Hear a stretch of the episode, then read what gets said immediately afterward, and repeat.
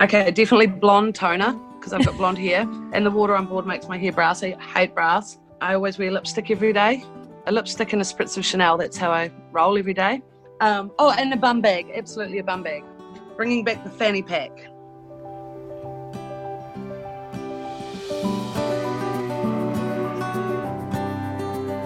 Hello and welcome to Life on the Land, a Graziher podcast telling stories of rural and regional women across Australia. Hello, I'm Sky Manson. I'm your host for this episode.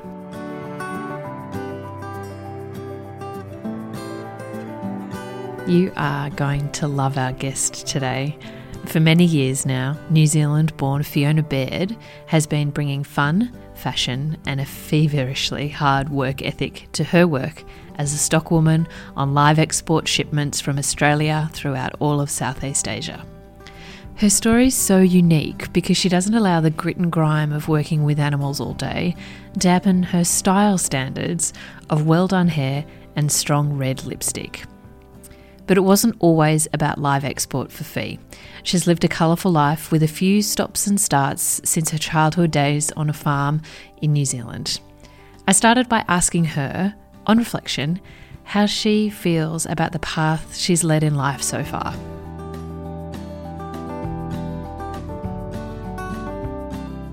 Um, I definitely think growing up in the country of New Zealand on the cattle stations, cattle and sheep stations, then uh, going away to school and to study, it definitely backgrounded me for where I am today. You know, it's um, I was my folks were great people. They had great morals. Um, you know, they really raised us well, and and mum raised us to be strong people as well. So yeah, no, I've definitely had a great background to lead me where I am today. And yeah, dad's death, sudden death about five or six years ago, had me definitely step life up a notch for sure. That's been a big change in my life. So yeah. What happened then?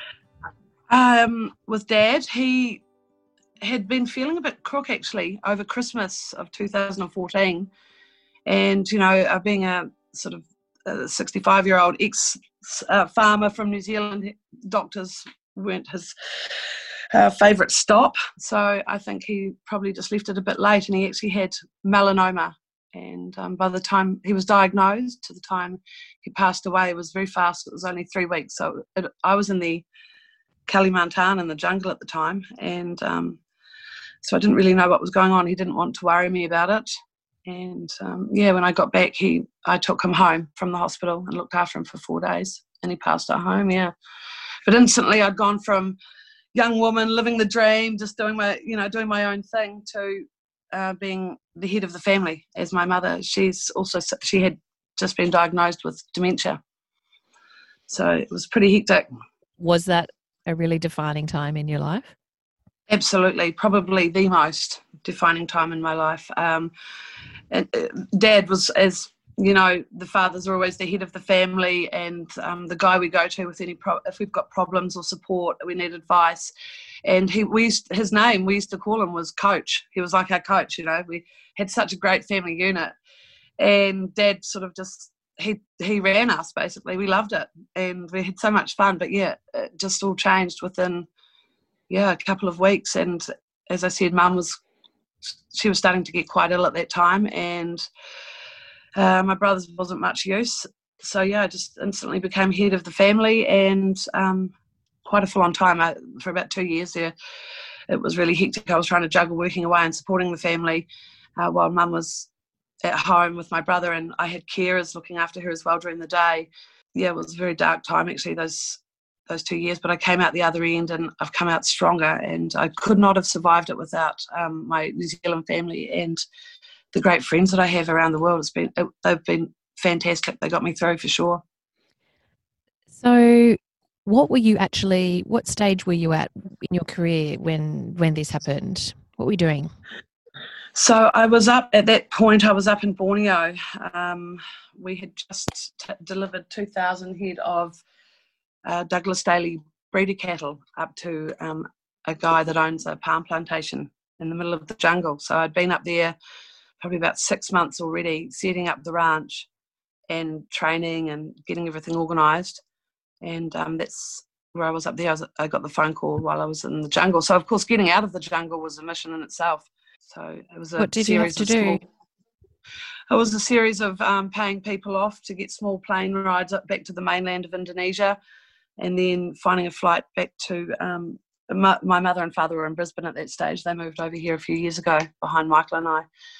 Yeah, so it was a bit of a mission to get home and it, was, uh, it took a couple of days actually to get home from where I was. So I had a lot of time to think about it and conjure up an image of what I was about to see you say that this was a time in your life which made you reconsider everything. What did it make you reconsider? Oh, I think it had me question family values as well. Um, I mean, anyone that has experienced grief within the, the immediate family unit, quite often, you know, you could have a perfectly normal, great family, and the next minute someone's um, passed away, and it creates drama. You know, there's money involved, there's issues involved, and um, that's something I was really unprepared for. I thought we were super solid unit, and um, when you've got a couple of siblings, I mean, um, and this is not this is no different to a lot of people have the same story, and I was really embarrassed about it at first. But now I realise so many people have been through this, where a family can just blow to pieces through grief, and it brings on some crazy emotions and crazy thoughts and crazy actions. And unfortunately, I went through that with um, my family, my siblings. Yeah. In a career sense, mm. uh, how how did it change things? So I was uh, in working with the exporter supply chain assurance system (ESCAS) in market. I'd been training um, local staff for the exporter, uh, Perth-based exporter, and um, with the Douglas Daly breeders that were up in Kalimantan. I was sent up there to train the blokes and get everything sorted out. So I was working in between. I was traveling up to Vietnam, Malaysia, and Jakarta, where we had supply chains, doing the training of our local staff, setting up um, facilities, um, ensuring everything was running good, uh, running well, and also up in Borneo, setting up the ranch, training, breaking in horses. Yeah, it was a really, really busy time of my life. If we can rewind just a little bit, how did you yeah. end up in there? How did how did you end up in the live export industry? Uh, so I was a makeup artist in Melbourne. I travelled to Melbourne in 2014 as a makeup artist, and I ended up. Um, she she was a pretty hard old business to get into in Australia. I thought it would have been a lot easier um, because I was quite involved in New Zealand. Can you tell me a bit about that too? Because I just think it is fascinating that you were a makeup artist, having come from yeah. a, a, background in farming. Right, that's right, isn't yeah. it? That's correct. Yes, we um, grew up on cattle stations in North Canterbury of New Zealand. My father managed Koromiko Farm and Mendip Hill, so we grew up out on um, big stations. And then I went away to study in uh, school in Marlborough and up to Auckland. And much to my parents' dismay, because I had really good grades, I wanted to study art. And um, what made you study art? Where where did that creative desire come from?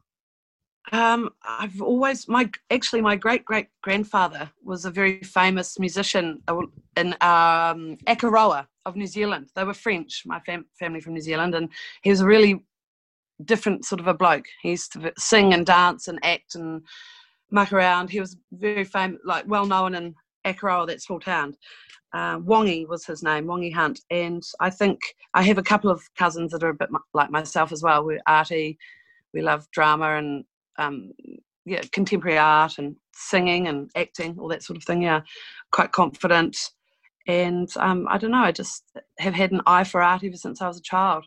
And so it led you to study at university where? in Auckland, Auckland uh, Institute of Technology. I studied, and I studied Maori language as well um, because my boyfriend at the time was Maori. So, um, yeah, I, I, wasn't really that interested in it to be honest. But um, blitzed it. I blitzed it, and it was more for his mother actually. Um, blitzed it and blitzed the art. Went straight and once I did that one day's work with David, who was a cameraman, my partner at the time um, I did. He called me in to give a hand to put foundation on his what they call talent, which is the actresses. And I remember getting a paycheck for four hundred dollars for one day, and back then that was huge. Mm. So I just said, "Oh, stuff, stuff the um, AIT, I'll go and do a year of makeup study. So I studied with Samala Robinson in um, Auckland for about eight months and um, blitzed that as well. And then I just went on to do lots of videos and I did some uh, work on a few movies in New Zealand and I did a lot of still photography work. Um, but yeah, and then I decided to take my talent to Australia. Where it turned out everybody Look was out. just talented. Yeah, yeah. There's a bit more of a pull there. So what happened? What was that like? That you came to Australia with big Oh, expectations and it wasn't quite what you had thought. Well, it was the day Princess Mary married Frederick, Hmm. and uh, all of my New Zealand family came to see me off. All my cousins came to see me off at the airport. Everybody was there. And we'd been watching the wedding on the news at my Uncle Ray's house that morning before I flew out. I arrived in uh, Melbourne, and quite a few of my gal pals and guy pals had already moved over to Melbourne, and they had they were renting a big old doctor's surgery in Footscray. And so that's where I went to this place in Footscray to stay there. And there would have been about maybe 15 people living in that house. It was freezing. And there was just people, uh, you know, sleeping in any nook and cranny. It was really hectic, but it was great. I stayed there for about six weeks until I got another place, another um, house in East Melbourne. But oh, shivers, it was rough as guts, I've got to say it. And cold, I'll never forget that. And I actually started, I worked for a little Spanish guy in Footscray for that six weeks. I was a waitress in his bar. And then I got, um, I worked, did a bit of work with um, Brazilian waxing and beauty salons. The main salon I worked was where all the A list of Melbourne went to have their nether regions taken care of. Worst job I've ever had. I hated it. Was it? It- Yeah. So you did end up back in cattle stations in Australia. How did, how what's the transfer there? How did that happen? Okay, well, I had been, as I said, I've been working in the um, waxing salons and doing a couple of little makeup jobs here and there. Um, and my uncle Ray, who was my favourite uncle in New Zealand, he passed away very suddenly. And the day that I found out, I just said to myself, I even remember I was walking down the main street of Melbourne actually in the afternoon when I got the phone call, and I just said to myself, righto, stuff this, life's too short, I'm changing my life today. So I went home, I was on, I took the train home um, and I had a map of the world actually in my room, a really large map rolled up. And I pulled it out, got to Australia, shut my eyes, and plonked my finger indirectly onto Camooweal. And I decided, righto, I'm going to suss out Camooweal and try and get a job Really? Jillaroo. That's a true story, yeah. Amazing. I love that story. And so, Yeah. like, how did you do true. that at that stage? of- Was Facebook in existence? Did you just put the feelers out, or did you Um, have contacts? No, I didn't. No, I wasn't on Facebook at all at that time. No, it was 2005. Read lots of books, and I had been looking into being a Jillaroo. I was too shy. I, I was too shy to be a Jillaroo. It was. It seemed so exotic to me, you know. Um, and I had great horse skill, so I knew I could do it, but I was just too shy to get in there. I didn't know how. And I thought, well, if I go and work at a pub in the outback or on a, you know, somewhere where there's stations, I'm sure, to find to meet people that are in the industry. So yeah, I got out the directory back in those days, and oh no, I think I can't remember the number you used to ring, but used to be able One- to ring directory. What was it? One, two, two. There was a few, wasn't there? Yeah, yeah. I can't remember. God, it seems so long ago. Anyway, I called directory and asked if there was a um, pub in Camooweal. I didn't know what Camooweal was at that point, um, but I knew it was in the outback. Um, looking at the map, and I got the phone number for the. She put me through to the post office hotel in Camooweal, and Billy Palmer, a mate of the owner, was he was there. He's from Toowoomba, old Billy. And I said, um, I'm Phoebe, I'm calling from such and such. I wondered if you had any work available. And he said, Oh, you're just in luck. The last Irish barmaid's caught a rash off one of these road workers here. She's away getting treated. So I might bush her and um, what do you reckon? You could get up here. When can you get up here? And I said to him, I'll get a bus from Melbourne because I didn't even know you could fly at that point. I mean, I didn't know what the situation was. So I just said, I'll get a bus. And I, he said, um, righto, can you pour grog? He said to me. And I just said, no, I've never poured booze in my life. He said, "Uh, but I'll, I'm willing to give it a shot. And he said, right, that's all I need to hear. Get up here as soon as you can. And so I jumped on a Greyhound, and it was 72 hours later. Oh, I arrived in Camooweal. I was met by Noel and Colleen in the middle of the night. They came and picked me up from the bus stop just down the road from the pub. And I remember getting up in the morning, walking outside. I'd never seen an Aboriginal person before. And um, yeah, I shit my pants actually. I was like, wow, I couldn't believe it where I was. They gave me a keys to the Land Rover. They gave me a Dixie Chicks, uh, Dixie Chicks cassette and a baseball bat. And they said, you'll be needing all three of these. And at that point, they were serving Aboriginal people down one side of the bar and um, white people on the other. And of course, I cracked up and um, everyone sort of just laughed at me. And I remember the first customer came in and he said, Yeah, I'll have a pint of gull, thanks, love. And I was looking for the gull beer. I couldn't find it. I said, Oh, no, we don't serve gull here, sorry. And it was gold. He was saying gold, but I didn't understand him, the, the deep Australian twang. So that, and I had a ball and I got that pub pumping for six weeks. We raged. Yeah, it was great. I, it was the greatest time. I loved it. Did you sort out the divide between the whites and the Indigenous people? yeah, I think it was on my third day. A bloke came in and uh, threatened me with a machete for a box of VB, and that's the old baseball bat got its first. That was its debut with me, and um, he said he actually that bloke came back about three hours later and asked me on a date. It was quite funny. Oh, they were good guys. They were brilliant guys, but I guess I don't know that I don't really. I didn't look into it too much. I, it is. It was what it was, and um, everyone seemed very happy and things worked perfectly. So I didn't make a big drama out of it. But Thank there's you. more to your story. So mm-hmm. can we skip ahead to how on earth did you end up on a live export boat? At the Camooweal Pub, I actually got in touch. Uh, I'd heard there was a job at, a station outside of Mount Isa at Maydowns. Um, I applied for the job as a cook. I was too shy to again as to go in as a jillaroo. I got mum to send me the Edmonds cookbook, and um, I went out there and cooked for Jimmy Hagan and the whole team out there. Uh, then one day he needed somebody to help in the yards and ride a horse, and they pulled out this old pensioner for me. I was too shy to say I could ride, and my father had always said to me, "Don't let anyone know that you can ride really well because you'll get the worst horse." Uh-huh. And uh, yeah, because um, my father worked over here as a young ringer too, back in his day. And anyway, they gave me an old pensioner, and I could not stop blading cattle. That poor horse, I felt so sorry for him at the end of the day, and um, the manager just came up to me at the end of the day and said, Yeah, we'll get another cook. You stop with us now.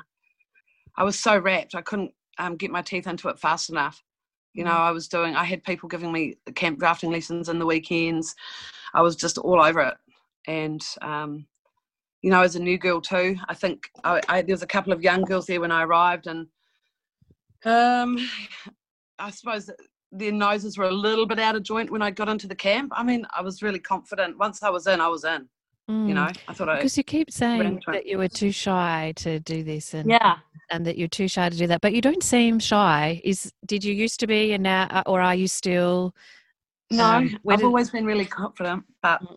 I was too shy, thinking that I wouldn't be up to scratch for Jillaroo. My riding technique was more equestrian, and um, well, I just didn't really know what it entailed. I mean, I'd always looked at these women on the land of Australia as um, they were goddesses to me. You know, it was seeing the equivalent in New Zealand, these gorgeous Australian girls and their hats and their shirts and just the red dirt. It was a dream. Yeah, my dream job when I was a child, I wanted to be a stock agent, the first stock agent, female stock agent in New Zealand. That was my big dream when I was a child. I just remember Dad used to have a lot of books around the house that were written by Australians about on the land, and I just loved it. We'll be back in just a moment. But now, a word from today's sponsor. Today's episode of Life on the Land is brought to you by Blundstone Australia. The iconic boot brand is celebrating its 150th anniversary in 2020 an incredible landmark in the brand's history. It sees them mark 150 years of making the sturdiest, most comfortable, and stylish boots for all walks of life. Established in Tasmania in 1870, Blundstone remains 100% family owned and Tasmanian based and continues to be shaped by the vision and values of its founders and owners. For 150 years, its commitment to durability, style, and quality has not changed. The Blundstone range includes safety and casual styles for men, women, and kids' boots that are easy to pull on and off whenever you're on the farm. Blundstone, tested by every generation since 1870.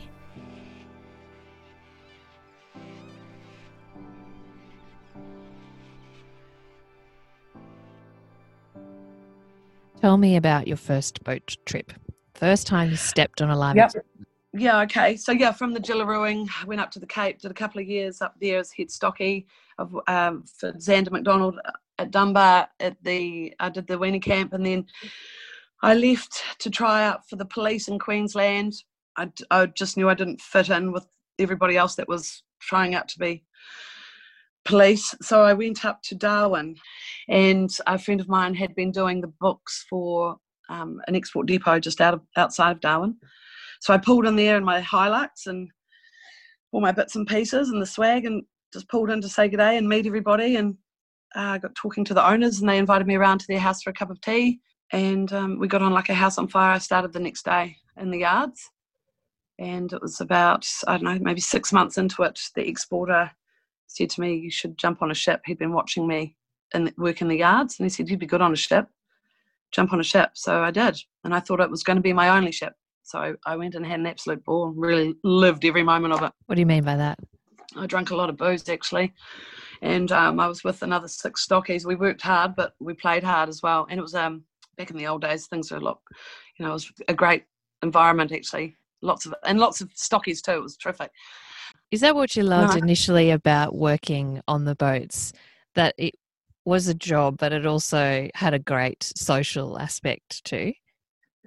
Well, I had actually seen a 60 Minutes report in 2006. I was out, um, I'd been contracted out from Maydowns. Uh, Jim had sent me out to another place to roll up barbed wire. I must have been a, being a naughty Jillaroo, so I was cast out to this other property to roll up barbed wire for two weeks. And I remember this, uh, they had a program um, on 60 Minutes there. They had one story about Egypt, and I'll never forget watching that. You may remember it.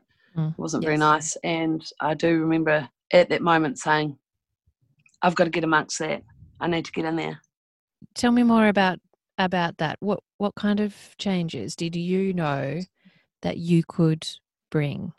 And as, arrogant as this is going to sound, I find myself, I you know, I'm a, I think I'm a really great energy. I'm very um, particular about what I need and want, and I'm just I don't know somewhere along the line I've worked out how to how to get that from people.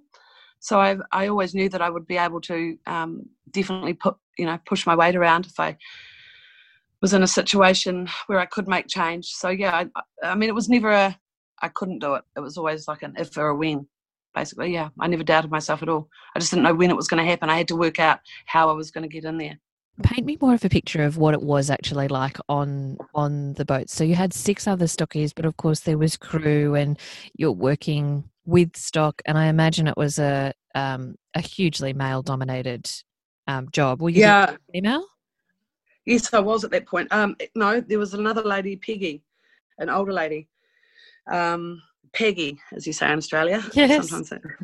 Yeah. Um, but I was on board with six blokes, and some of those guys actually work with me now and they've moved up in, uh, into office roles. But there was it was just a heap of young guys straight out of school or Marcus Oldham, and um, yeah, all the crews were all different nationalities back then. We had Filipino, Italian, Indians. Uh, it was just um, the male dominated part actually worked in my favour, I think, because I was, um, you know, I was I was out there. I was looking good, and I had a great attitude, and I guess, yeah, and I was a really hard worker too. I am a hard worker, and so that paid. You know, guys could see that, so they treated me as their equal from the get go, and I didn't take any shit from them either, which came naturally. There was a stage, yes, but there yeah. was a stage, wasn't there, where you needed to call it and and stand up for yourself because to, to yeah, take you seriously. Tell me about that so that was my first day. Um, the oh, actually it was the second morning i think the second morning um, something had happened that afternoon i hadn't picked up on something and uh, one of the crew members came and um, sort of said to me your area of cattle you need to go and do this this and that and the head stockman was there and he gave me a barrel in front of everybody and anyway so i slinked off to fix whatever issue it was and um, i was pissed off i was so embarrassed and because I hadn't been trained, you know, no one, I was trying to learn. It was day two. And um, I remember the next morning roaring into the breakfast table. Everyone was sitting there. And I just said to the head stocky, don't you ever speak to me like that again if you want to, you know, you, you need to show me what to do. You need to teach me so I become a good stocky. Don't yell and scream at me in front of people. How am I going to learn? And that from that day onwards, he took me under his wing. He was my mentor right up until I left um, that company. Yeah.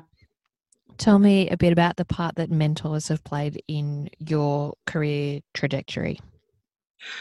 Definitely with the live export, I, I mean, even with the Jillaroos, uh, the employers that I had there were just, I could not have done any better. I couldn't have picked better um, people to start off with in the industry. They were perfectionists, so I was taught the right way from the beginning. And then with the live export, once again, I had great. I started out with Wellard, they were brilliant. They put me through my accreditation. Um, they really had a lot of faith in me and they allowed me to um, really get some great results. And then um, one day, Mr. Ian rang me um, from Helene down in Perth and said, Righto, girl, here you're looking for some work. I've got a boat going from Broome up to Jakarta. I need you up there this date and see how you go. And I'd never done a shipment by myself. I'd always travelled with another stocky. I'd been head stock person. Anyway, I jumped on the ship and um, I didn't even have a bedroom. They, I slept in the lounge, and they pulled a curtain, and I got the kettle up there, did a great job, came back, and um, Ian just said, "Right, I need you to load up again and do it all over again, please, for me." And I have, and I've been with him for eight years. So yeah, um, before COVID, I was flat out back to back for sure, um, and also because I've got the um, fashion business as well um, up in Indonesia. So every time I do a shipment, I'd stop over in Indonesia and spend time up there so I was hardly ever home in Australia. I'd come back every sort of six weeks, spend a few days seeing mum and getting her all organised, and I'd be off again. Hey, tell tell me about Apple Tree Flat. Apple Tree Flat. Apple Tree Flat started when I was working in Indonesia in market, and I would wear kerchiefs, uh, scarves around my neck. Always add a scarf to any outfit I was wearing. I never, I've never dressed um, like your standard issue Jillaroo or Cowgirl. I've I'm I love yeah, I've always sort of kept that Melbourne style about me, I guess. So when I was, I'd walk into facilities with heels and jeans and scarves and lipstick and all the rest of it. But you know, if something needed to be done, I'd be whipping the shoes off and in the pens, um, which was to many people's fascination, especially over there. But so I started making my own kerchiefs, and then I had to because I was living over there, you're actually, if you're a foreigner, an expat, you must hire local staff. It's, it goes, it's just the unspoken rule. And I was out doing some gardening at my place one day, and the chief of our area, so every block that you live in has a chief, uh, basically a boss of the streets uh, in layman's terms. And he came mm. over and he said, "You must, you must hire local people. You do not do the job yourself." And I said to him, "You've got about five minutes, five seconds to get off my my lawn, buddy." but anyway, I took it. Um, I took it seriously, and I uh, got on to somebody and hired a couple of girls, and they were absolutely hopeless at cleaning. I was I didn't even really want anybody in my house, but they were really great girls, and I asked them if they had any other skills, and um, one of them said, "Yeah, I can sew." So I gave her a little project. She did a great job, and um, so I bought a really good sewing machine and asked her to work with me and start making kerchiefs and that's how it started. And do you continue to employ Indonesian locals? Yeah, so it started out with um, the, the first girl Siti, and then um, I, I, had another couple of girls come and give me a hand as I got busier. And then I actually, uh, there was a, a friend of mine, a doctor friend of mine, who had been living in market as well in Indonesia and Malaysia, and he had had a domestic working for him. And obviously, you become quite friendly with the girls that work for you. And he had, his family had also. And one domestic in particular had been trafficked. And he called me. I was in Kalimantan when he called me. and he just said to me, "Look, I've got a situation here. I've got a young domestic that used to work for me. She's called me. She's hiding in Batam. She's being trafficked. She's managed to escape. I'm going to put a thousand dollars through to you. Can you organise everything? Get her a flight, blah blah blah. And can you take her in your house in Jakarta and just look after her until I sort something else out with her family? Um, so she, the, the, the, young girl had obviously rung um, the doctor for help because, um, you know, obviously he had a few few dollars laying around, and she was desperate. So we got her over to my place in Jakarta and I had flown over from um, Kalimantan that night. I arrived in the middle of the night. She had already been picked up by my little offsiders that were living in the house with me as well, little Indonesian guys. And in the morning, I got up. She was sitting on the couch, and I just said to her, "No, there's no sitting around. You can get up. You can give me a hand. Uh, um, you've got to just." Get it together and move forward. You've escaped. You're going well. We'll look after you, but you've got to stay active. And I just asked her, "What are your skills?" and she said to me, I, am a great writer and I can sew. And I, I, said, Well, it just so happens I've got a couple of sewing machines. Welcome to the team, girl. and that's how it started. And um, then we picked up another, she had another couple of gal pals that were in a lot of trouble. So we pulled them on as well.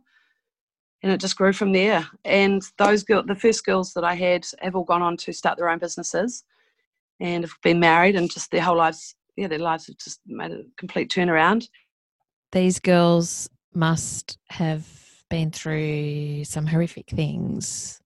Yeah. What did you see as your part to their uh, healing? I think, well, the first girl I was telling you about just now, Siti, she, I ended up getting her a computer, so uh, just a second-hand computer, so she could write. I wanted her to stay active, and she sat on that computer for three days straight and just typed, and then she let me read it.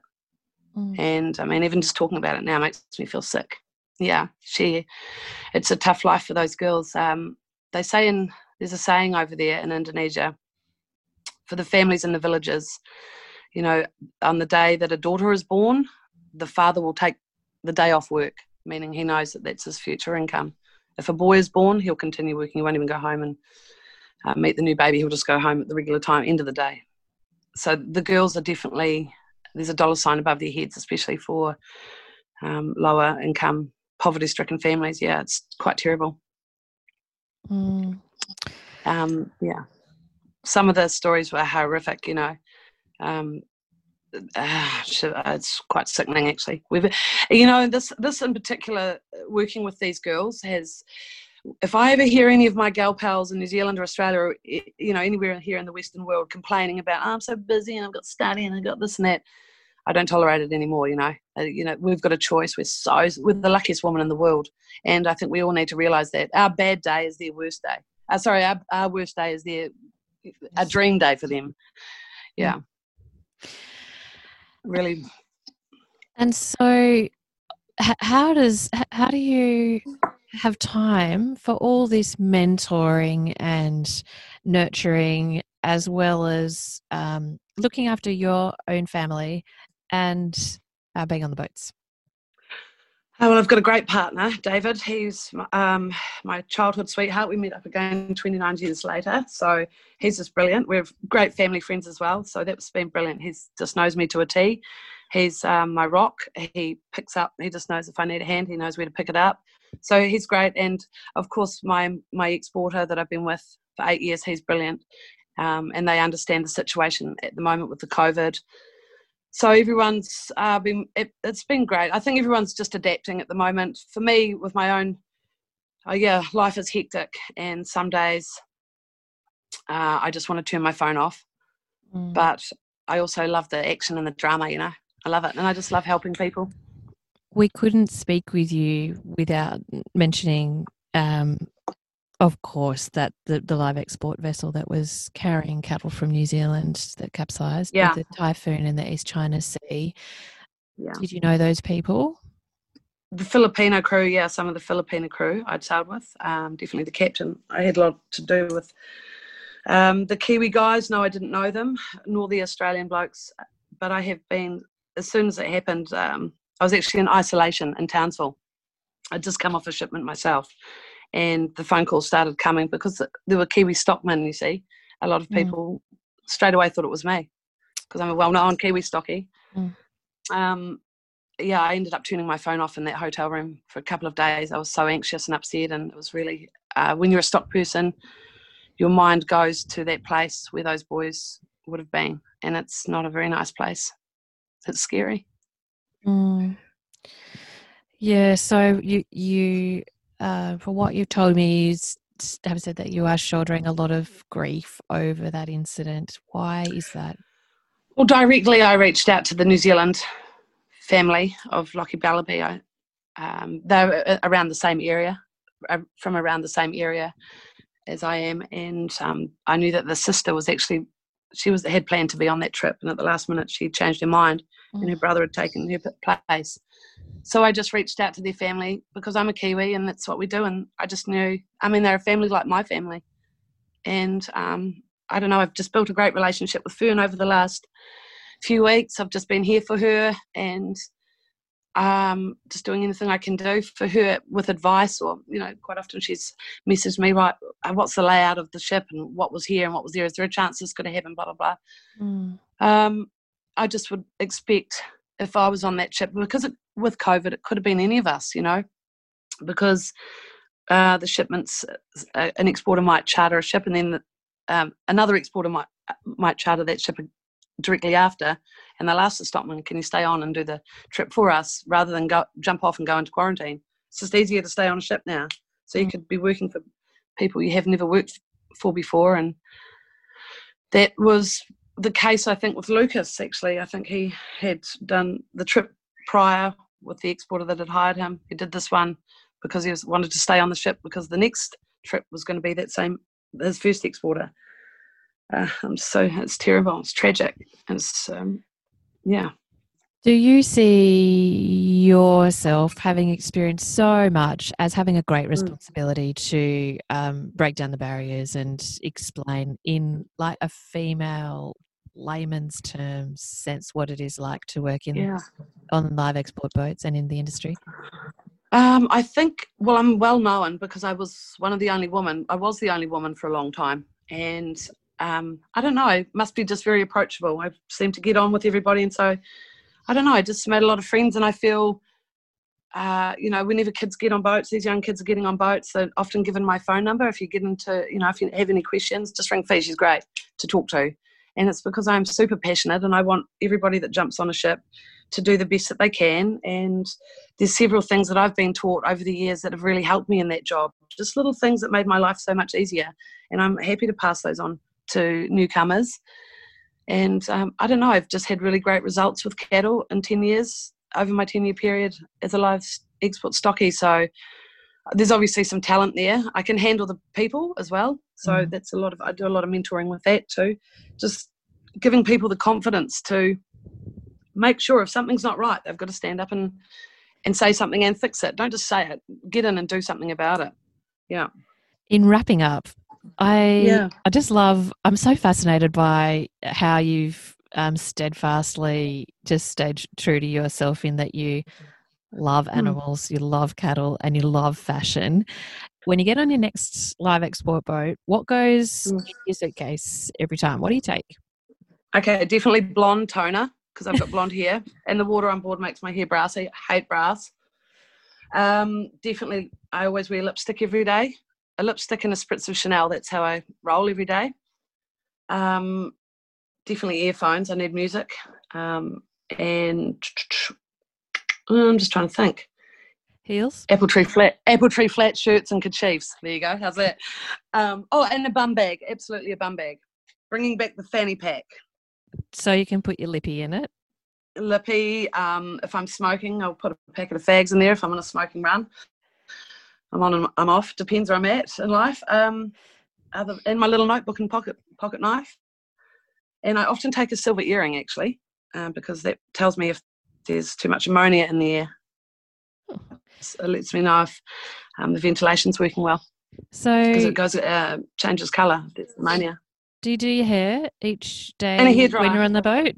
I do it at night time. I have a shower at night, and I blow dry it and um, in the morning it's I've got quite wavy hair, so it's I love volume, so I make it high and make it big and make it um, yeah. I, I keep my yeah I just dress like I would. I obviously I wear old clothes, um, I've never worn jeans and a shirt ever. I've always been shorts or lycra. I find find like exercise gear is really good on the ship. Ah, Yeah. you never wear jeans. Yeah. It's amazing. No, I don't. Uh, When I'm discharging cattle, I will represent the exporter tidily. I always put jeans and um, but I normally like crop top or something, you know. and a kerchief. I've always got a kerchief. Yeah, they're brilliant. Kerchiefs are fabulous for any occasion. I've needed them for not just for sweat or around my neck, but for other things too, like tying up hoses or whatever. They're great, handy. Many uses. Oh, so good. I love it. What a legend. Yeah. That's the best. Uh, well, Fee, it's been a pleasure. Thank you so much for um, letting us in on your story so beautifully. Thank you, Sky. Thanks for having me. I've enjoyed it.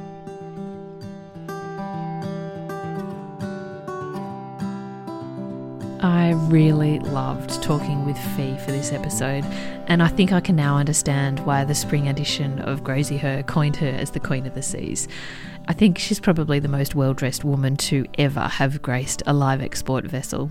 You can read more about her story and see some beautiful images in the spring edition of Graziher, on sale now in your local stockist. Or you can gift a subscription to a friend at graziher.com.au. Thank you to today's sponsor, Blundstone Australia, which is celebrating 150 years in 2020. And also, thank you to you, the listener, so much for your warm welcome of this new podcast. We are just beyond stoked as to how it's been received. If you like this episode or any of the others, we would still love it if you were able to share it with a friend. And if you're listening on Apple Podcasts, a rating and a review is still the best way for new people to discover these wonderful stories. We'll be back in your ears next week with another episode of Life on the Land.